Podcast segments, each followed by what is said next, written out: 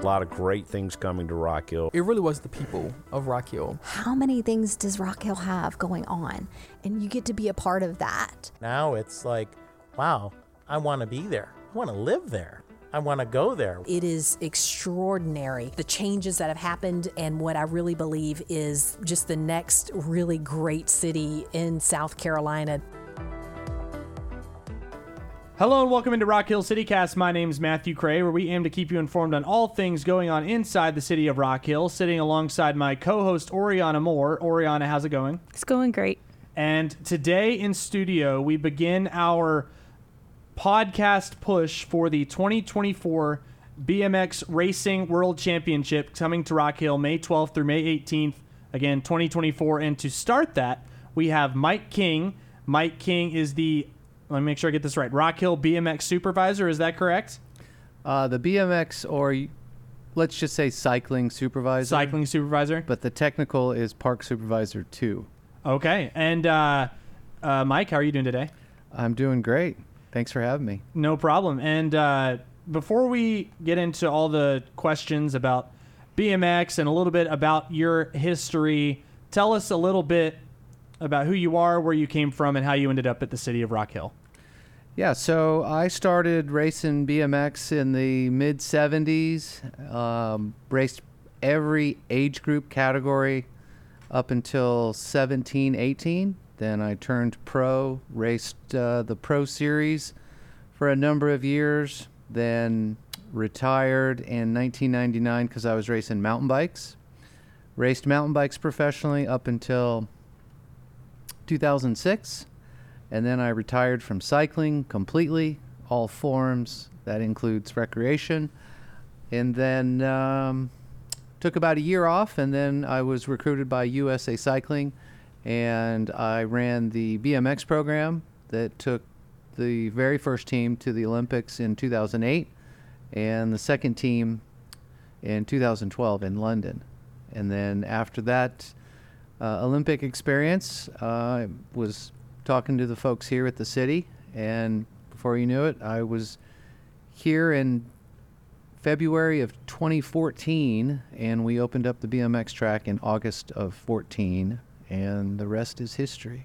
So, where are you from originally? Originally, I'm from San Diego, California. Okay. Um, and what age did you get your first bike? I want to say six, five and a half, six. Uh, my memory's a little cloudy, you know, so, several several years ago. So I, uh, having raced, uh, being been a professional BMX rider, did you go to college anywhere, or was it just straight into racing? It was straight into racing. Uh, when I was in high school, I was I was playing sports. I was uh, a two-way athlete in football, and you know, I just kind of had to make that decision on what I wanted to do. And at the time, I was making really good money as a pro athlete at the age of 17. Mm-hmm. And so it just led to um, bigger sponsors, bigger paychecks. And then when I got into mountain biking, it, uh, it really exploded. So if you had gone pro in anything other than BMX, or if you had, uh, what, what would your other sport have been? Thinking about that now, maybe golf. Okay. Golf has a long, um, it, it, seems to be, you know, a, a 20 year career. Uh, maybe auto racing. Mm-hmm.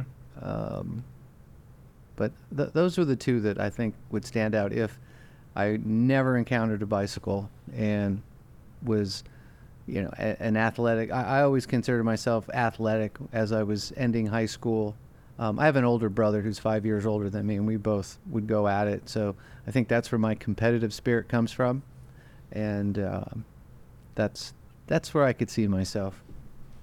All right. So if you, I've asked this question once before, if you had you're sitting around a table, this is the, the very classic dinner guest question, but I'm going to turn it into dinner guests. So you have to pick an athlete, a musician, a historical figure, and a cartoon character who would you want sitting at the table with you? So we can start with athlete. What athlete would you want to sit down with and talk to? Probably Michael Jordan. Michael Jordan's a good one. I'd pick Steph Curry. Um, just you can see a little bit of age gap there. Um, what musician? Uh, U2, You Bono. too. Bring in, bring in the band, Bono. Uh, what about a cartoon character? That's a hard one. What about fiction? What if I brought in it to fictional character? Uh, the Hulk. The Hulk, and then uh, a historical figure. Uh, Ronald Reagan. There you go. So you have a ta- table with Ronald Reagan, the Hulk, U2, and Michael Jordan. Can you imagine the dinner conversations that would be had? That would be um, memorable, to say the least. Absolutely. Well, there's our fun question for the day. We'll get into a little bit more about you because I, I think it's important before we get into the uh, BMX Racing World Championships coming to Rock Hill to just uh, you, you briefly discussed it. You are a professional BMX rider, uh, and, and to kind of get a view inside of that world, if you will, because we're not there, and the people who are listening to this podcast maybe some of there are professional riders coming to Rock Hill. Cool. Th- thank you for listening. But uh, for people who aren't familiar with that, what what is the BMX professional world like? You know, I think it's uh, like most sports where, you know, it's an individual sport, right? You have a team of people, but the, the team is focused on your performance, right? So, motocross, um, I would I would think that that's a similar background. Uh, car racing, um, you know, it's a grind. You have a, a national series that you follow, and you're constantly traveling I would say 10 months out of the year. And, um, you know, you're always trying to, to be better, to be faster, stronger than your competitor. And hopefully, you know, th- the goal is to be a champion. And, um, you know, this event in May next year is, is symbolic of that. You're the world champion. And um, I'm hoping that uh, several of the top riders have earmarked that event as the most important race of their year. Again, it's also, you know, in the Olympic year, so it, it'll probably be the second, you know, most important race for them. But uh, we're excited to find out. Well, walk us through some of the uh, milestones or highlights of your career, if you will. You said you started when you were 16? Six. Six. Okay, I, I misremembered that. You definitely said six. Um, walk us through some of those uh, highlights from six until you Yeah, called it- it quits. It uh, it started on the day before my sixth birthday in 1975 at a BMX track called Silver Wing Park in Chula Vista, California. And at that age, I'm just following around my brother. You know, he's my idol. He's five and a half years older than me. Uh, so I just want to be like him, do what he's doing. Then it turned into, um, you know, it got a little more s- serious where the family bought an RV and the two of us, my brother and I, were traveling up the coast. We were going to Arizona for races. You know, they'd pick me up from school. I'd fall asleep and wake up the next morning. We'd be at a BMX track. It was awesome.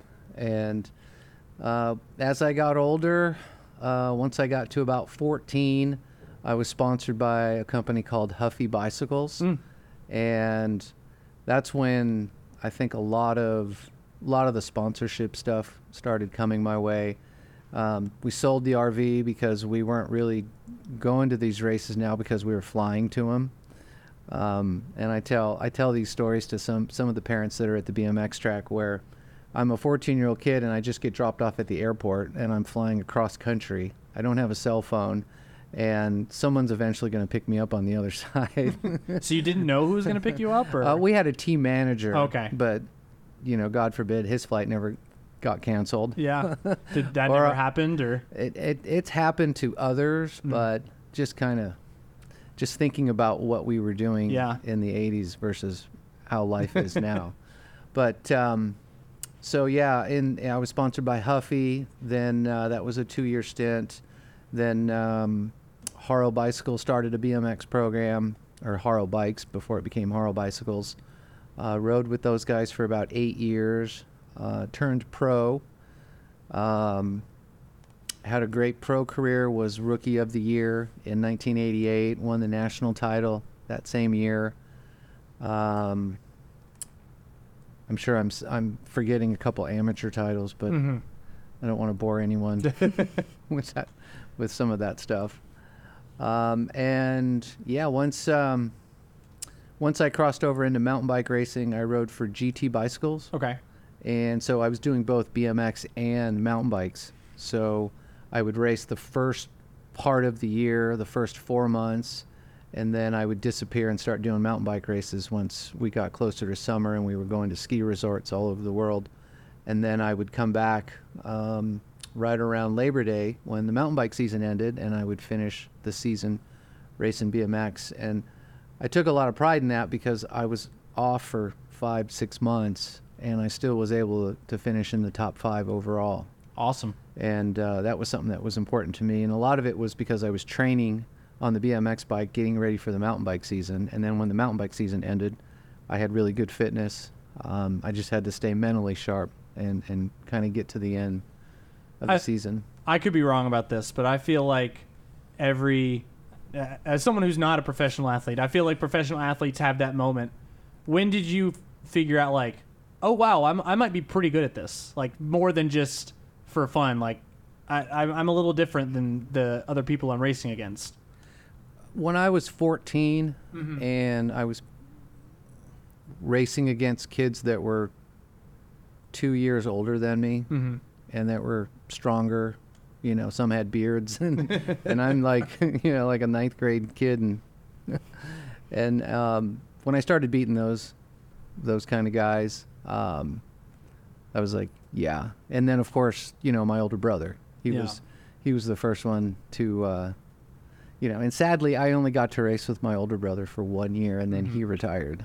So he retired at the end of the '89 season. But um, you know, a lot of that, uh, you know, that competitive spirit, it, it just comes from having an older sibling. I mean, I can't.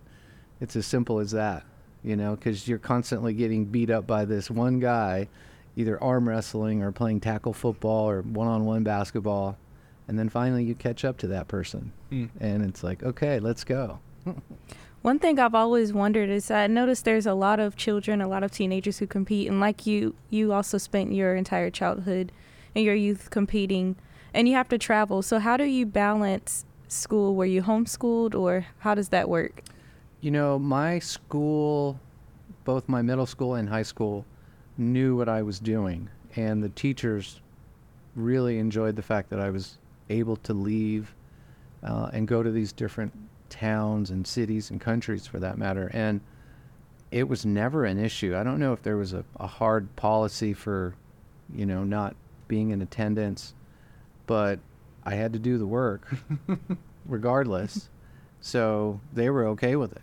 I know uh, homeschooling has gotten a lot more popular these days. I, I was homeschooled. I feel like before it became, you know, a huge deal, and then uh, COVID hit, and there was a lot of changing around who went to school where. Is virtual school and homeschooling? Do you see a lot of, of bikers do that? Oh yeah, hundred percent. There's there's a lot of uh, kids that uh, that that are doing virtual. My daughter's one of them, um, and so yeah. I mean, I wish we had that. I wish we had that back in those days. Um, what physical attributes do you feel like make up a good BMX rider? Like, and, and I understand that it can be different, but in a lot of sports, you have prototypes. If I'm building the perfect NBA player, I probably want him to be like, probably like LeBron James or Michael Jordan, six six to six nine. You know, you can jump Yeah. really high. What what kind of attributes work for, well for BMX? Well, there's a lot of talented riders in BMX, um, physically talented, very gifted. They can ride the bike like no other. Um, some are extremely strong and powerful. They put a lot of emphasis in the weight room. But at the end of the day, I, I view an athlete, and, and this comes from a lot of uh, education at USA Cycling and running an Olympic program it's mental toughness. It's it's mental toughness. Um, if you believe that you can win, if you know that you're working harder than the competitor, and you just have that passion and desire to be the very best, You know, it's it's the Kobe Bryant Mamba Mentality, attitude. yeah. Yeah, yeah, exactly.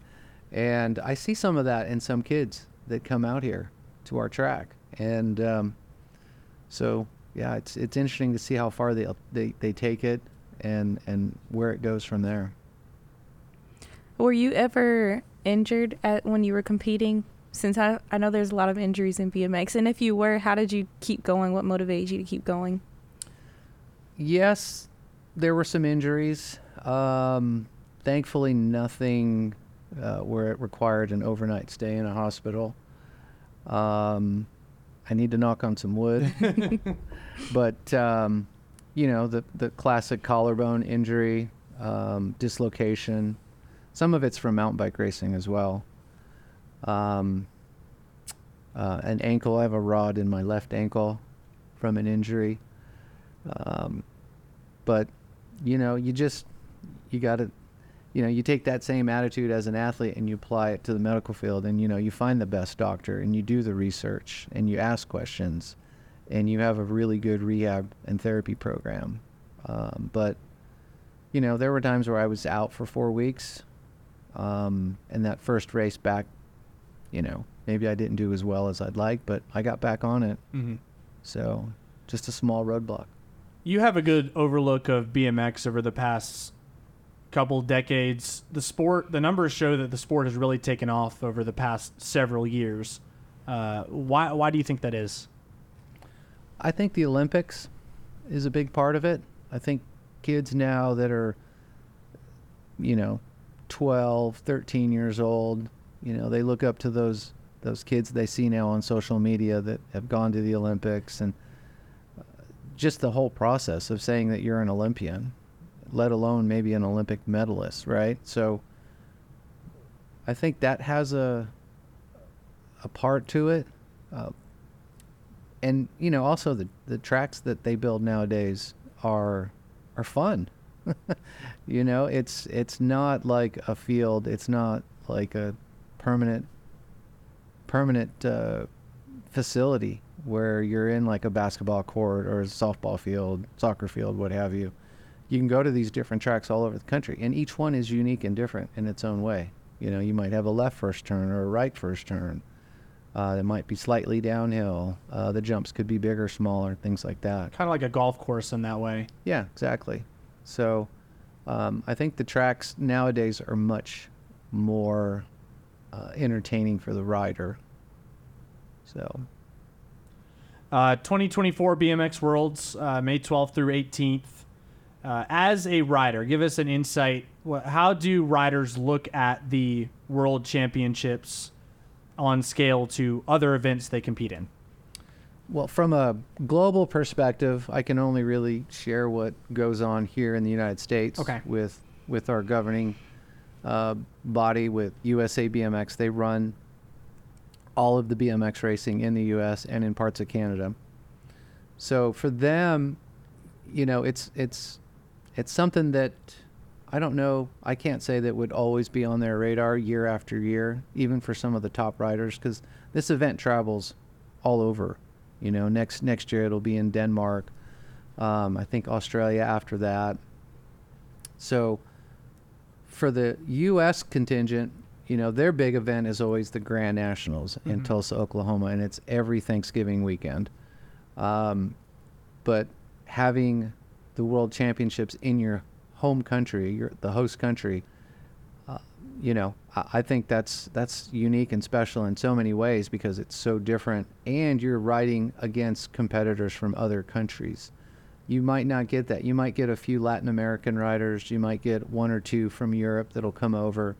Uh, but especially on the amateur side, you're racing against kids from all over, from 48 different countries, 48, 50 other countries.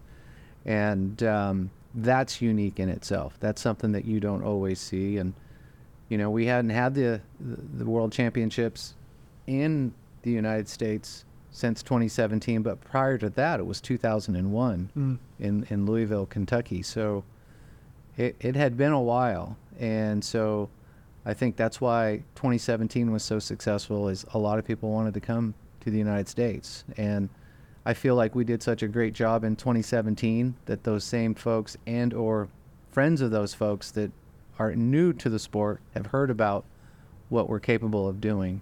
So I think there's a lot of excitement there, and I know we're doing a great job getting that information out, and we're seeing a lot of traction now with with people wanting to know a lot of questions.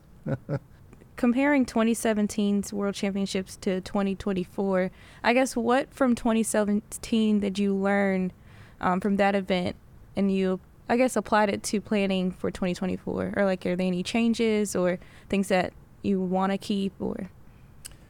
That's a great question. I think my role in 17 was um, not as fulfilling as this one that's coming up. I know I have a lot more responsibility. I'm overseeing more people.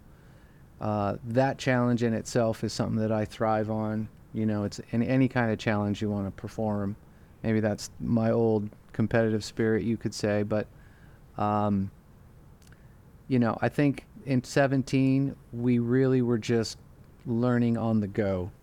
And, and uh, next year, when this event comes, once we start loading in some of the stages and, and temporary office structures, um, you know, I feel like we're way ahead of the curve in terms of planning and, and, and really understanding how the event works. So that's the part that's obviously challenging, but also the most exciting. This year with the World Championships, it's it's a special year because it is an Olympic year. You talked about how the Olympics has really boosted the popularity of the sport. What does that mean for this event? First off, and then two, uh, it seems like there's some kind of point system involved with the different races they go to. So that my second question after that would be, how does one become Olympics eligible?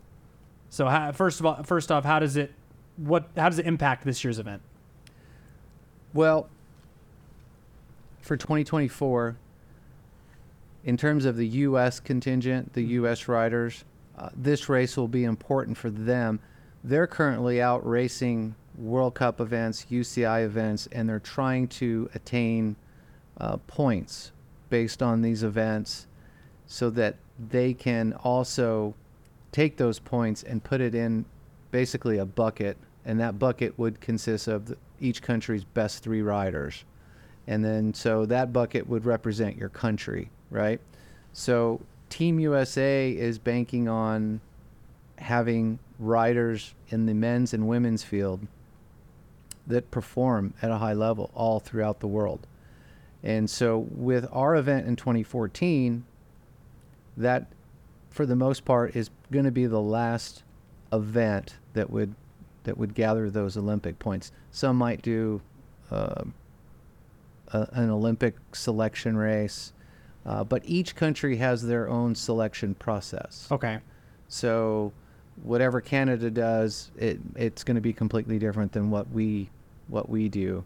And I'll be honest, I've I've been removed from those last two go arounds, and we've had two other Olympics since then. So I've I've been with the city almost ten years. Mm-hmm. So, um, and I haven't kept up on how that selection process works, but I know if you have a result in Rock Hill in 2024, let's say you win or you have a podium appearance top three, there's a really good chance that you'll get selected for the Olympics in 2024 later that, that year. Okay. And uh, specifically for the event, with it being an Olympic year, does that drive more people to want to come here and compete? I don't know if it would drive more athletes, uh, but I think the media coverage, Mm-hmm. you should see an increase in that because you know you'll know who who's going to go right, who who the top American will be. Uh, some of the foreign riders that that are doing really well. I know the Netherlands, Australia, Great Britain, um, Colombia. Those are the countries that that have really really strong fields and this event will be a similar situation you know if they do good then they're going to be you know they're going to be at the top of, of the heat because it's it's going to be the biggest race before the Paris Olympics race So for someone like me who's a little bit difficult to understanding sports. Could you explain a little bit more about the I guess the categories of racing for BMX? So we know there's about 50 countries expected to come and compete in 2024, but I guess how do you um, what are the categories? I guess age. That's a great Um, question. Yeah. So we have amateur racing, which is also called the challenge class or challenge categories. And then you also have two types of bikes that you can race in this amateur category. It's a 20 inch bicycle and a 24 inch bicycle. And that's basically the diameter of your wheels. Um, the 20 inch is considered standard across the board. 24 inch is usually for the older guys. Okay. And then you have the championship class, which is your elite riders. You have men's and women's elite. You have men's and women's U23, and then you have men's and women's junior. So there's those nine categories. And those riders in the championship class are the ones that are selected at that get to go to to the Olympics in Paris next year. What will uh, with this event? I know you talked about your role and you're excited to um, oversee more people. What what kind of things will you be doing? A lot of it will be on the front end, making sure the you know the structures are in place. A lot of that stuff goes through our planning department. So uh, we've got hundreds of tents that have to be erected in the team area, which will be on the athletic fields. We've got a rider bridge uh, that'll take the riders from the team area, which is a secure area, um, up and over into the staging area because we have that uh, that sidewalk, that walkway that goes around the perimeter of the of the facility. Um, we have a hospitality deck, a media center. We've got um, a medical unit. We've got Med One that comes in. It's basically a mobile hospital. Uh, we've got our our permanent structures at the BMX track. We've got two buildings there. Uh, we've got an expo center, merchandising, um, hospitality. I think I said that already. So yeah, there's there's a lot of moving parts and pieces, and uh, getting all that kind of lined up in advance is, is going to be my biggest challenge. And then of course, coordinating and communicating with the with the organizer, the UCI. Rock Hill's track has gotten lots of accolades, and a lot of people have spoken very highly of it. As someone who has raced on hundreds, dare I say, different tracks, maybe a hundred, I don't know. Um, what what's special about this track and this facility? I may be a little biased because that's where I work and that's where my paycheck comes from. And I tell people this all the time that come through our town when we do tours. I honestly feel like our facility and our BMX track is the best, not just in the country, but in the entire world. And I've been to I've been to other Olympics, I've seen other venues, I've seen venues in Australia, Europe, South America, and the way the track's designed, it's a design after the 2008 Beijing track. So we have that berm jump for the pro men, which is really cool. We have an all-weather track surface. I think that's something that uh, we were learning and and trying to understand how that worked based on where we were in the region. Um, it's basically a baseball mix with, with sand and clay mixed with soil tack called slurry. Um, and then we have an aggregate as a base layer. So we went through a, a rebuilding project in 2021, and we brought in um, Tom Ritzenthaler, who who has built uh, several Olympic tracks for the IOC, and so that was really cool to have him involved. And you know the feedback from our local riders and from those from outside our state that come to our nationals year end year have have all raved about it. Um, it's it's a unique course. It kind of it it's not unique in a sense that it's you know one type of track. It's it allows a powerful rider to to demonstrate that in the first part of the track, and then it gets technical as you go on, and um, everyone everyone seems to at least the feedback I receive is that the track is on par with with some of the best in the world. Do you remember the first track that you raced on? Oh yeah. What was it like? nothing like what we see now. there was no all-weather surface. There were no stadium lights. Um, there were no electronics involved with the start system. Uh, it was a rubber band, so it one person held it on one end and it Mm. Went right across, and we were all you know one foot on the ground. Um, matter of fact, I think I had a paper plate. It's my first number, and I wore a football helmet. Oh man, sounds like something out of uh, a movie. Yeah, yeah. I mean, it's uh, you know, track maintenance wasn't really an issue. Um, you, can attest to this, but if you're still listening to the podcast, I'm just gonna revisit a little moment of mine from 2017. Uh, at the time, I was working at the local radio station. We had the BMX media event, and so th- what that meant is I was gonna, you know, race the BMX track. I'm like, I, I don't, you know, I knew a little bit about BMX, but I'm like, I can ride a bike. You know, we'll, we'll figure it out. So one thing, talk. Well, I can talk through this with me that I think people don't realize, and you pointed out the numbers. It's you said 20. Is it inches? Twenty-inch diameter wheels. That's a much smaller bike than your average bicycle that you would just get out and just ride around the neighborhood. Correct. correct. That would be a twenty-six-inch wheel. 26 inch wheel. So the, you're dealing with a smaller bicycle. Um, we were fortunate enough, Mike, because you were there to go down the, uh, the is it called the Challenge Hill? Is that what you were referred to it as? And so you know you're you're on the bike and you're sitting on top of the hill and there's a well what do you call the thing that comes up out of the ground? The starting gate. The starting gate. And uh, explain to people what happens at the starting gate. So, it's it's a starting gate system built by ProGate. It's a barrel gate, and it comes up out of the ground, and we have a handheld controller with an official or volunteer or employee that hits this button, and it's a voice recorded message that says on the gate, "Riders ready, watch the lights." And then there's a Christmas tree of four lights. One red, two yellow, one green. As soon as it hits green, um, the gate will drop anywhere from zero to three and a half seconds. So the only thing I can compare it to is when, and I don't, I don't go on these rides at water parks. When you're at a water park and you get in, and they have one of those things you stand on, and then it just drops up from under you.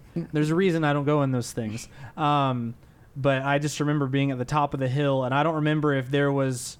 Uh, there was that three second gap, you know, and you're you're at the top of a big hill. I'm not a BMX rider, and I go down the hill, and I had uh, uh, one of the challenge kids coaching me uh, up for the race. And one of the big things for BMX, and you see it, but if, if you're not thinking about it, you don't realize it, is it's important to stand up when you pedal. Correct. Well, I'm a bigger guy. I probably don't fit the typical BMX mold that we talked about earlier.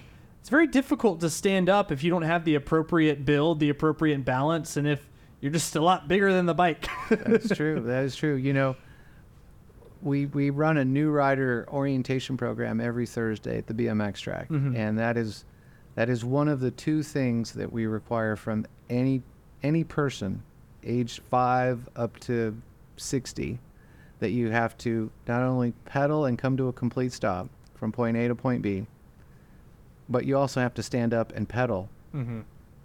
and ride your bike without sitting because you're not going to sit on a BMX track because you're going over obstacles, you're going over jumps, things of that nature. And if you're sitting, um, that's just not that. And that's why the seats are also very low too, because they have to stretch and get over the back end of the of the seat. Well, Mike, I tell you what, I sat the whole time. I finished the track and I didn't do it ever again. So I, I was gassed because I had to pedal all the way up the hills. I didn't have any momentum, uh, but I also didn't want to uh, get an injury because the other thing, when you look at the track, you think, oh, that's dirt because it looks the color of dirt, but it's closer to cement, correct? Correct.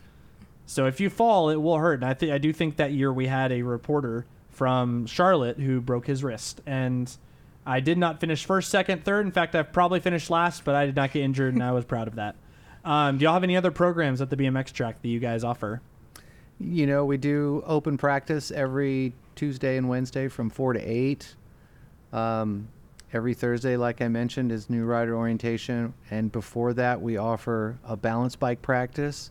So if you've got little ones that aren't on a pedal bike yet and they're on those balance bikes, uh, we'll put you out on the track with your parents for I think it's an hour and a half to two hours. Um, Friday night is our big Friday night BMX race. We race every night at 8 o'clock. It's free admission. Uh, we have food trucks that come out there, and we see anywhere from 100 to 150 riders. So it's it's a good time. And then on Saturdays, uh, we do a combination of some clinics in the morning, and we do another open practice session, and then we also do some birthday parties and track rentals at the end of the afternoon. So it's a it's a full week. Is there anything else on the the World Championship side that we're missing or that you'd like to add? You know, just tell your friends. Let's fill that uh, stadium up with with Rock Hillians and people from York County, and just let's show the world that you know we're always on, and competition lives here, and uh, we go out and crush it. Mike, thank you for taking some time out of your day to join us, tell us your story, and to talk about the 2024 BMX Racing World Championships here in CityCast. Thanks for having me. Thanks for listening to the Rock Hill City Cast. Episodes are available each week to stream on SoundCloud, Google, and Apple Podcasts. To keep up with City of Rock Hill information, follow us on social media.